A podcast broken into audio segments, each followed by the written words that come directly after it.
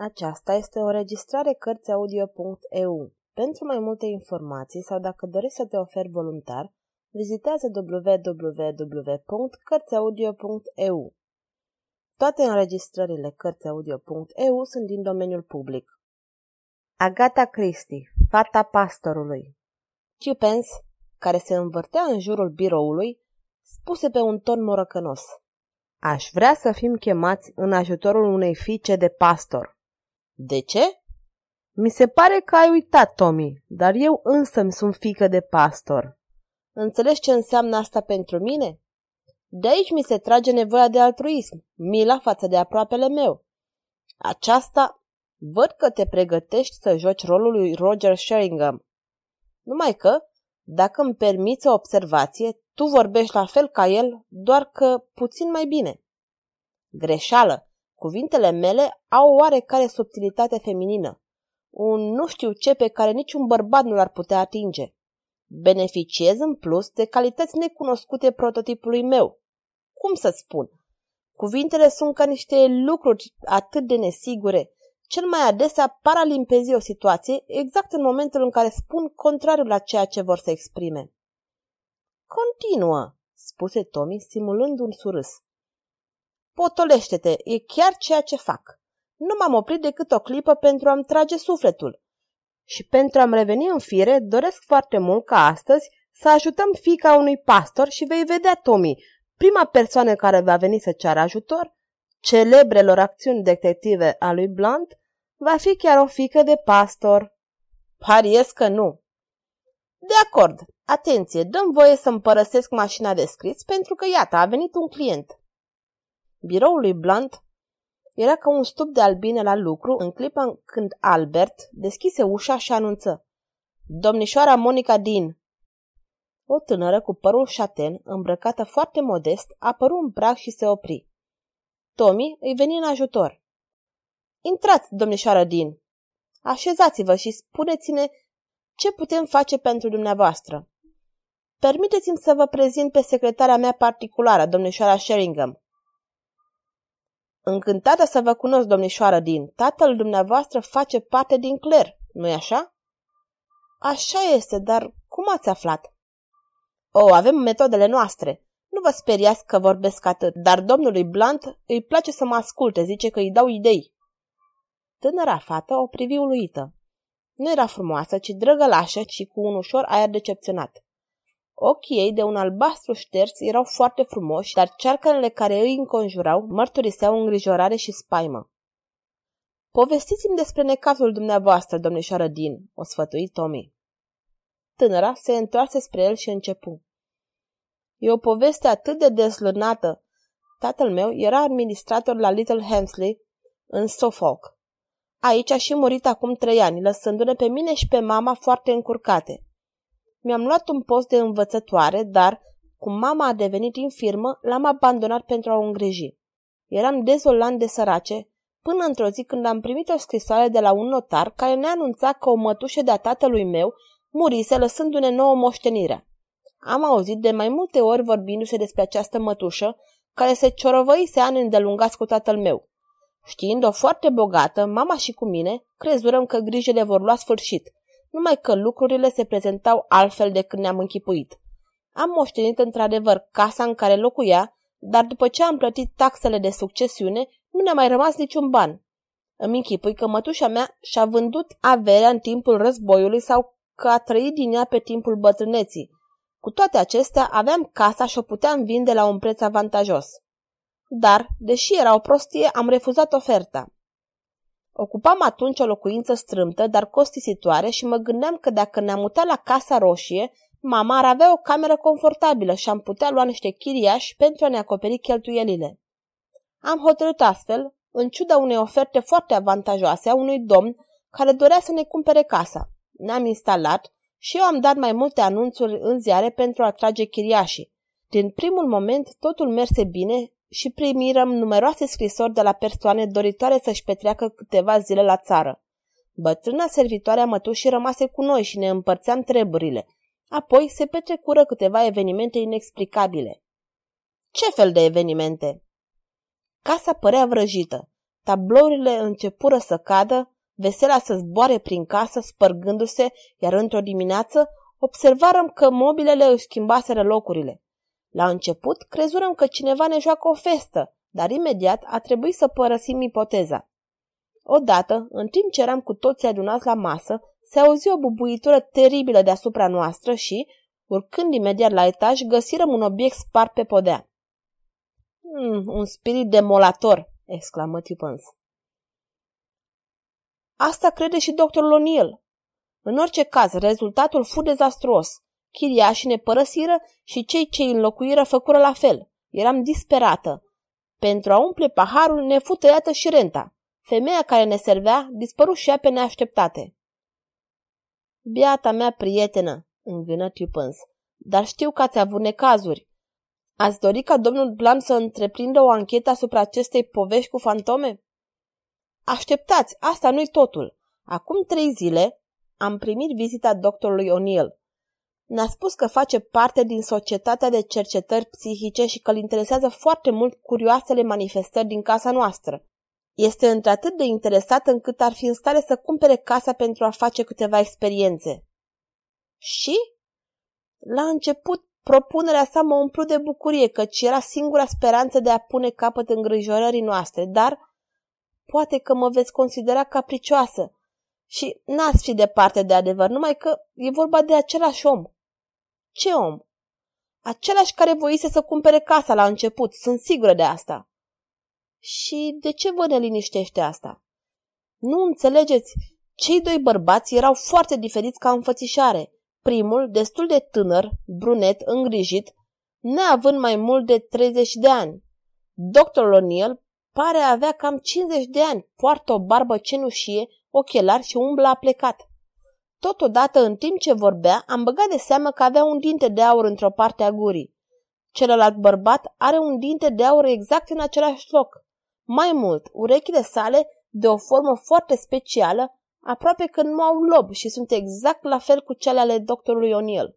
Aceste două amănunte nu pot fi totuși o simplă coincidență. Am meditat și în cele din urmă i-am scris domnului O'Neill anunțându-l că voi da un răspuns definitiv într-o săptămână. Am văzut acum câtva timp anunțul domnului Blunt într-un ziar care acoperea un sertar de bucătărie și am venit să vă caut. Ați făcut bine, aprobă Chipens cu căldură. Povestea asta trebuie studiată cu mare atenție. Hmm, o afacere foarte interesantă, domnișoară Din, spuse și Tommy. Vom fi fericiți să ne ocupăm de ea, nu-i așa, domnișoară Sheringham? Absolut, și vom merge până la capăt.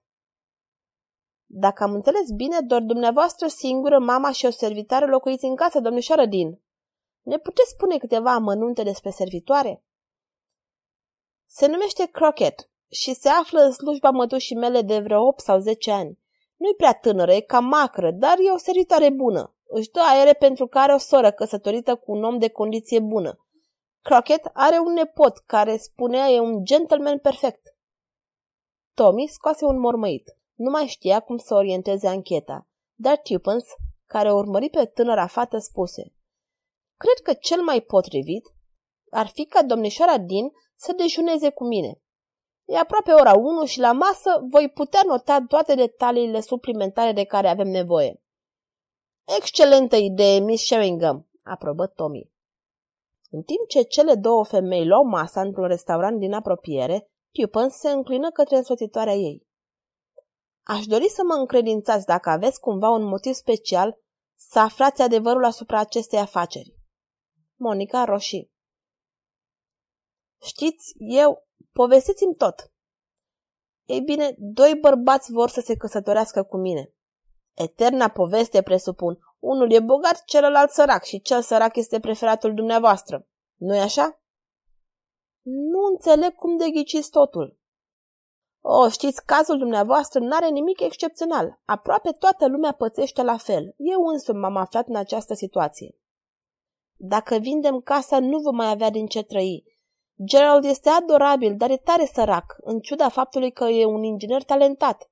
Dacă ar avea măcar un pic de capital, firma sa l-ar lua ca asociat. Celălalt, Petridge, e un bărbat excelent și norocos, ceea ce înseamnă că dacă mă voi mărita cu el, Voi pune capăt tuturor necazurilor. Dar, de acord, puteți dumneavoastră să vă străduiți a repeta cât doriți cât e el de bun și bogat, să-i numiți toate calitățile. Rezultatul va fi același, celălalt e cel pe care îl doriți. Monica înclină capul fără să spună nimic. Va trebui să ne ducem la fața locului spre a studia problema. Care e adresa dumneavoastră? Casa Roșie, Starten in the Mersh. În timp ce Tupens nota, tânăra fată o întrebă roșindu-se. Nu v-am întrebat în legătură cu condițiile. Noi nu cerem plată decât în funcție de rezultat. Dacă secretul de la Casa Roșie se va lumina, după cum încep să cred, după tenacitatea cu care vorbiți de acel misterios gentleman, atunci vă vom cere un mic procent, dacă nu, nimic. Oh, mulțumesc! Acum uitați toate aceste neliniști. Veți vedea, dacă totul va merge bine, altă dată vom dejuna vorbind despre lucruri mai interesante. Cei doi Bresford se instalară la hanul Coroana și Ancora din Tunley.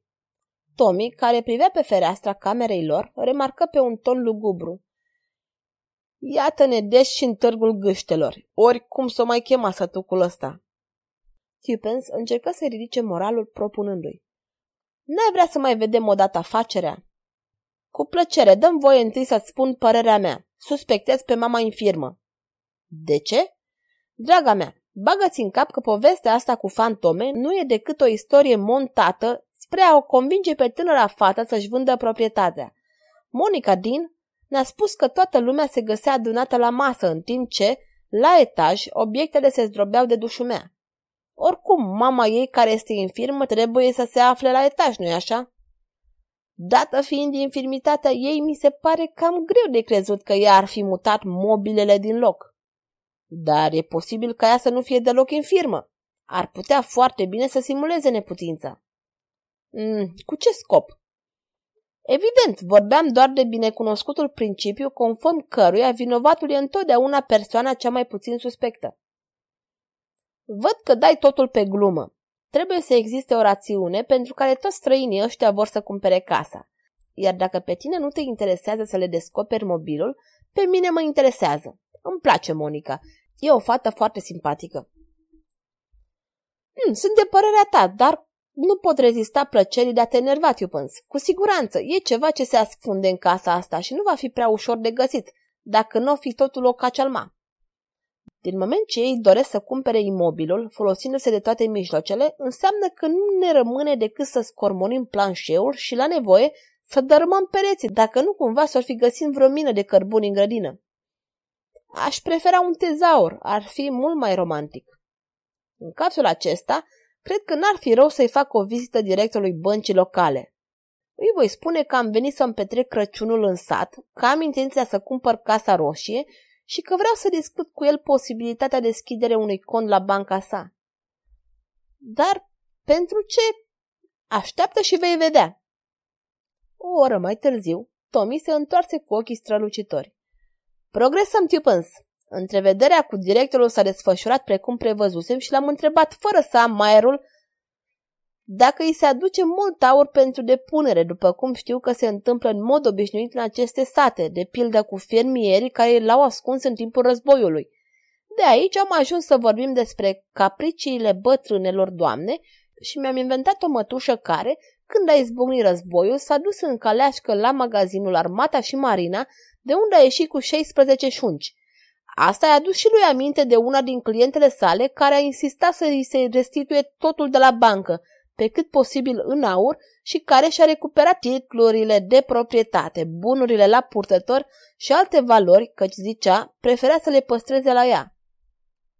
Mă mirai de o asemenea imprudență și atunci mi-a spus că era vorba de fosta proprietăreasă a casei roșii, Pricepțiu Pâns, și a recuperat toată averea și a ascuns-o undeva. Îți aduce aminte fără îndoială spusele Monicăi despre puținătatea bunurilor lăsate ca moștenire. Acum sunt convinsă că bătrâna a dosit totul undeva și că cineva este la curent cu asta. Aș merge până la a afirma că știu despre cine e vorba. Cine? Devotata Cricket, bineînțeles. Ea trebuie să cunoască toate excentritățile stăpânei sale. Păi și doctorul O'Neill cu dintele de aur? E nepotul, gentlemanul desăvârșit, fără nicio îndoială. Dar unde se află mangoții? Tu, care mai mult ca mine știi mai multe despre doamnele bătrâne, ai cumva idee despre locurile în care obișnuiesc ele să-și ascundă tezaurele? La ciorap, sub saltea? N-ai dreptate, numai că nu cred că așa ceva s-a întâmplat cu mătușa Monicăi. Căci până acum i-ar fi dat de urmă. Pe de altă parte, o femeie bătrână nu putea să desprindă singură scândurile dușimelei sau să sape o ascunzătoare în zir sau în grădină. Totuși, bunurile sunt undeva în perimetrul proprietății. Crockett n-a pus încă mâna pe ele, dar nu e departe vremea când ea și nepotul ei vor fi stăpânii locului și vor putea răscoli totul. Va trebui să le luăm înainte. Haide, ne ducem imediat la Casa Roșie. Îi primi Monica din. Pentru mama sa și Crockett, cei doi erau posibil cumpărători ai proprietății, ceea ce explica cercetarea locurilor. Tommy a pus-o pe tânăra fată la curent cu toate concluziile la care ajunseseră, dar o și întreba de toate, aflând că o parte din lucrurile bătrânei fusese dăruite lui Crockett, boalta împărțite săracilor din împrejurimi. Mătușa dumneavoastră a lăsat ceva acte? Hmm, dulapul e plin de ele, la fel și un sertar din camera sa, dar nimic important. Le-ați aruncat cumva? Nu, mai că mi-a refuză totdeauna să arunce vechi de hârtii. Mai mult, și-a ales tot felul de rețete pe care și-a propus să le studieze zilele acestea. Tommy îi arătă un bătrân care lucra în grădină. Grădinarul lucrează aici de pe vremea mătușii dumneavoastră? Da, venea de trei ori pe săptămână. Locuiește în sat. Săracul bătrân nu mai poate face mare lucru acum. Îl chem o dată pe săptămână pentru a avea grijă de grădină. N-avem mijloace să-l folosim mai des. Tommy aruncă o privire spre Tupens, voind să spună ca ea să aibă grijă de Monica, în timp ce el se apropie de bătrân, cu care schimbă câteva banalități despre grădinărit, după care îl întrebă. Ați îngropat cumva vreo ladă de-a stăpânei dumneavoastră cândva? Nu, n-am îngropat niciodată nimic. Pentru ce ar fi dorit ea să ascundă o ladă în pământ? Tommy clătină din cap și reintră în casă. Dacă hârtiile bătrânei nu vor aduce nicio lumină, povestea risca să fie foarte greu de rezolvat. Casa era veche, dar nu într-atât încât n-ar fi putut ascunde un secret. În momentul în care cei doi tocmai se retrăgeau, Monica le-a dus o cutie mare de carton legată cu sfoară spunând Iată toate hârtiile pe care le-am găsit. Dacă doriți, puteți să le luați cu dumneavoastră, veți avea tot timpul să le consultați în voie. Dar sunt sigură că nu veți găsi nimic care să limpezească misterioasele întâmplări ce au avut loc în această casă. În clipa aceea, o violentă lovitură se produse deasupra capetelor lor. Tommy fugi la etaj și descoperi într-una din camere o carafă și un lighean spart pe dușumea. Nu văzu pe nimeni. Mm, fantomaș își rea glumele, murmură el. Apoi se reîntoarse la parter visător. Credeți, domnișoară Din, că aș putea vorbi câteva clipe cu servitoarea? Desigur, o voi chema imediat. Monica se duse la bucătărie și reveni însoțită de Crockett. Tommy o încunoștință pe un ton politicos. Ne gândim să cumpărăm casa și soția mea se întreabă dacă în cazul în care ajungem la o înțelegere, ați fi de acord să rămâneți în serviciul nostru?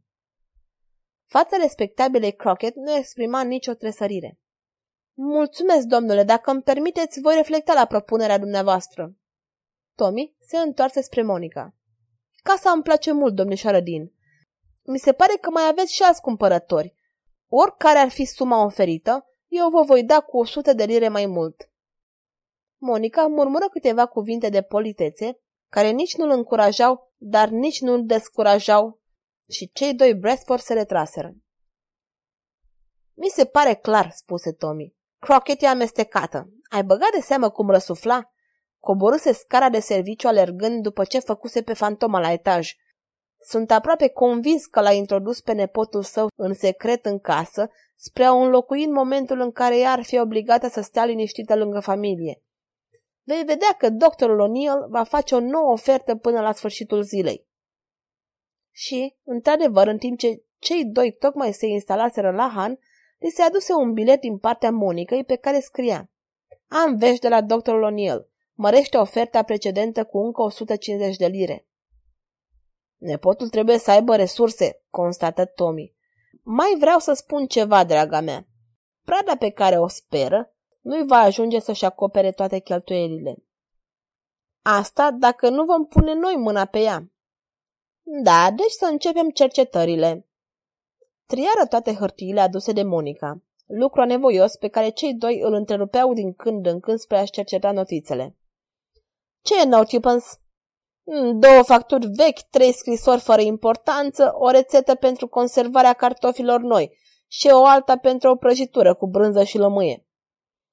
Hmm, la mine o factură, un poem despre primăvară, două tăieturi din ziare despre de ce cumpără femeile perle, un plasament sigur, și Bărbatul cu patru neveste, o poveste extraordinară. De asemenea, o rețetă pentru iepure în aspic. Mmm, e descurajant. Imediat ce cutia se goli, cei doi investigatori se priviră perplexi. Tommy luă o bucată de hârtie ce se afla înaintea lui. Am pus asta deoparte să văd dacă n-are vreo legătură cu ceea ce căutam. Să vedem. Oh, e vorba de una din treburile alea, cuprinzând o șaradă sau o anagramă. Tupens citi. Prima, o puneți pe cărbuni încinși și apoi, sub ea, puneți totul.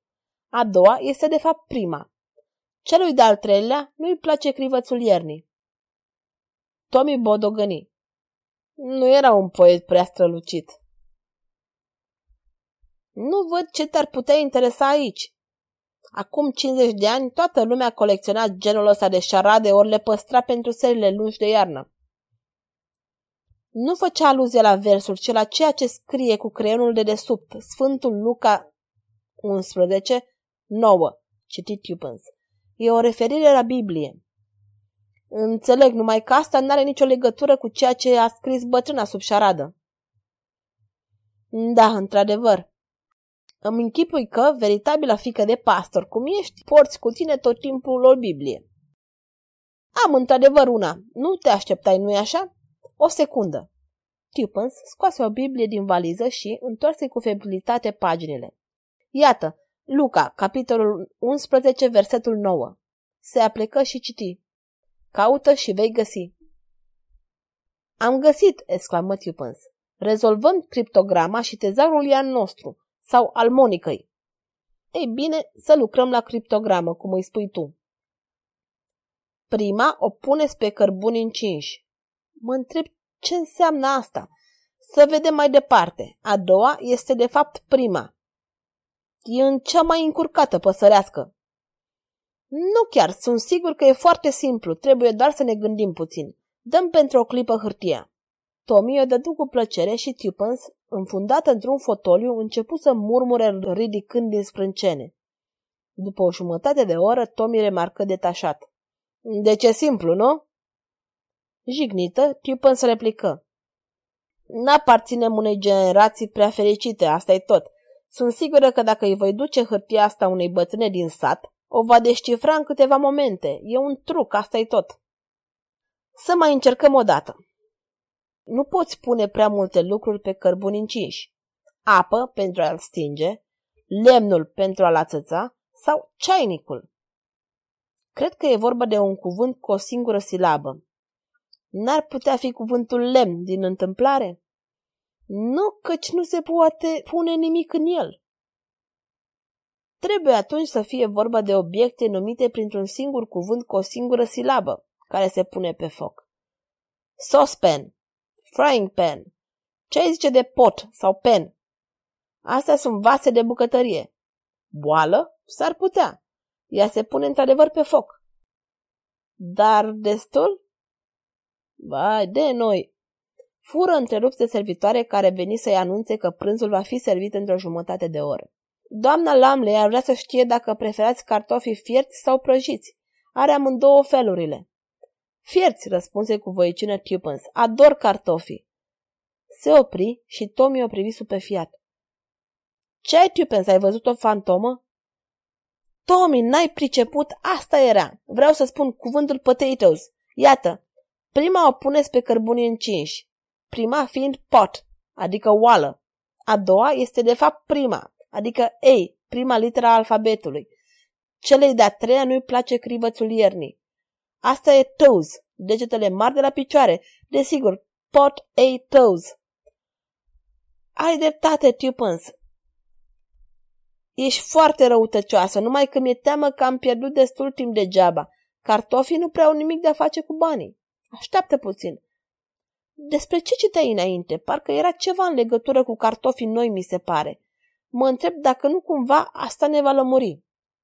Răscoli printre hârtiile învechite și scoase una îngălbenită. Iată, pentru conservarea cartofilor noi, puneți într-o ladă de fier și îngropați în grădină. Chiar în timpul iernii își vor păstra același gust de parcă atunci ați fi scos din pământ. Iată cheia enigmei, strigă Tupens. Comoara e îngropată într-o cutie de fier. Și totuși l-am întrebat pe grădinar și mi-a spus că nu a îngropat nimic. Știu, numai că oamenii nu răspund întotdeauna la ceea ce îi întrebi.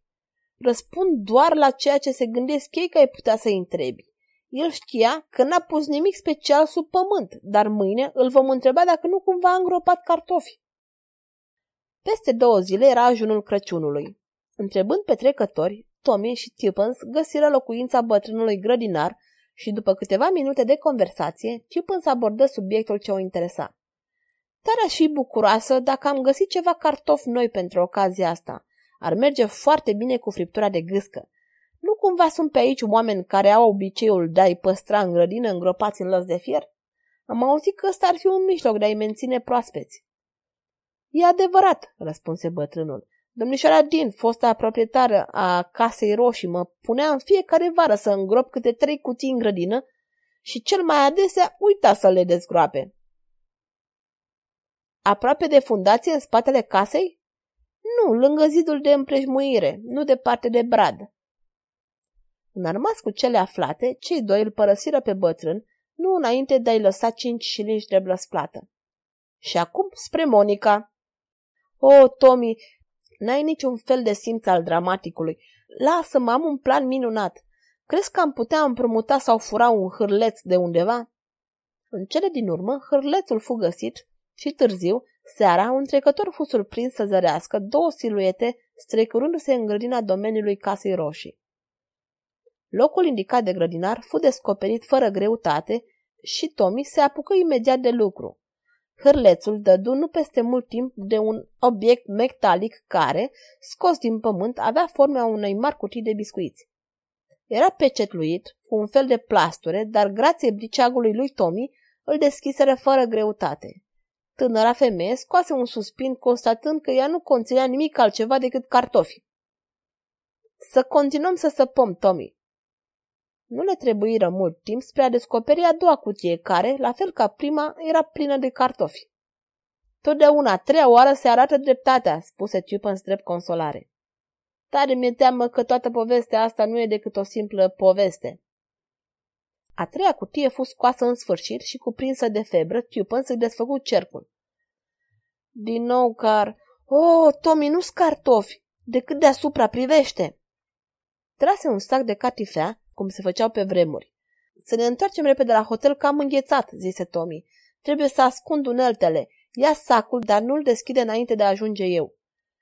Tiupens nu trebuie să aștepte prea mult, căci Tommy sosiră suflând greu și fără să mai pierde vremea, schimbându-și hainele strigă.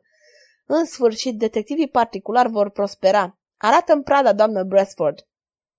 Scoțând sacul, conținea un pachet învelit într-o țesătură impermeabilă și o geantă de piele foarte groasă de capră.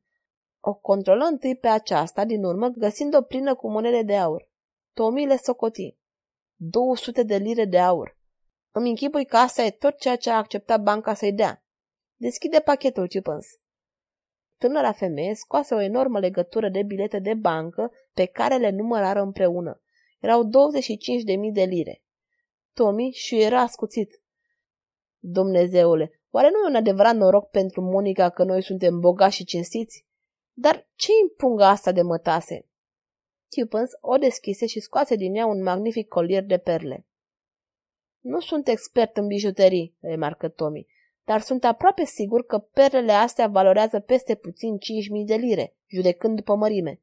Acum înțeleg de ce bătrâna păstrat tăietura din ziar în care era vorba de perle ca o bună investiție. Ea și-a lichidat întreaga avere schimbând-o în argintării și perle. Nu e minunat, scumpa de Monica, se va putea mărita cu Gerald al ei și va putea trăi fericită ca și mine. E foarte drăguț din partea ta ce-mi spui, Tupens, așadar și tu ești fericită? Da, Tommy, deși n-am vrut să ți-o spun, mi-a scăpat starea de excitație, seara de Crăciun și... Dacă mă iubești cu adevărat, răspundem la o întrebare. Detest soiul ăsta de curse, dar în sfârșit de acord. Cum ai înghicit că Monica e fică de pastor? O, am trișat, am deschis scrisoarea prin care ne cerea o întâlnire și mi-am amintit că un domn din a fost vicarul tatălui meu cândva și că avea o fată cu cinci ani mai mică decât mine. Și de aici am tras concluziile. Ești o ființă fără rușine, poftim miezul nopții. Sărbători fericite, Tupens! Sărbători fericite, Tommy! Monica va avea și ea un Crăciun fericit și asta datorită nouă. Sunt fericită pentru ea că și biata fată n-a avut o viață prea dulce până acum. Am o strângere de inimă gândindu-mă la asta. Draga mea, Tupens, Tommy, dragule, iată-ne și sentimentali. Tommy ridică un dege și spuse sentențios. Crăciunul nu e decât o dată pe an. Asta spuneau bunicile noastre și trebuie să admitem că aveau perfectă dreptate. Sfârșit.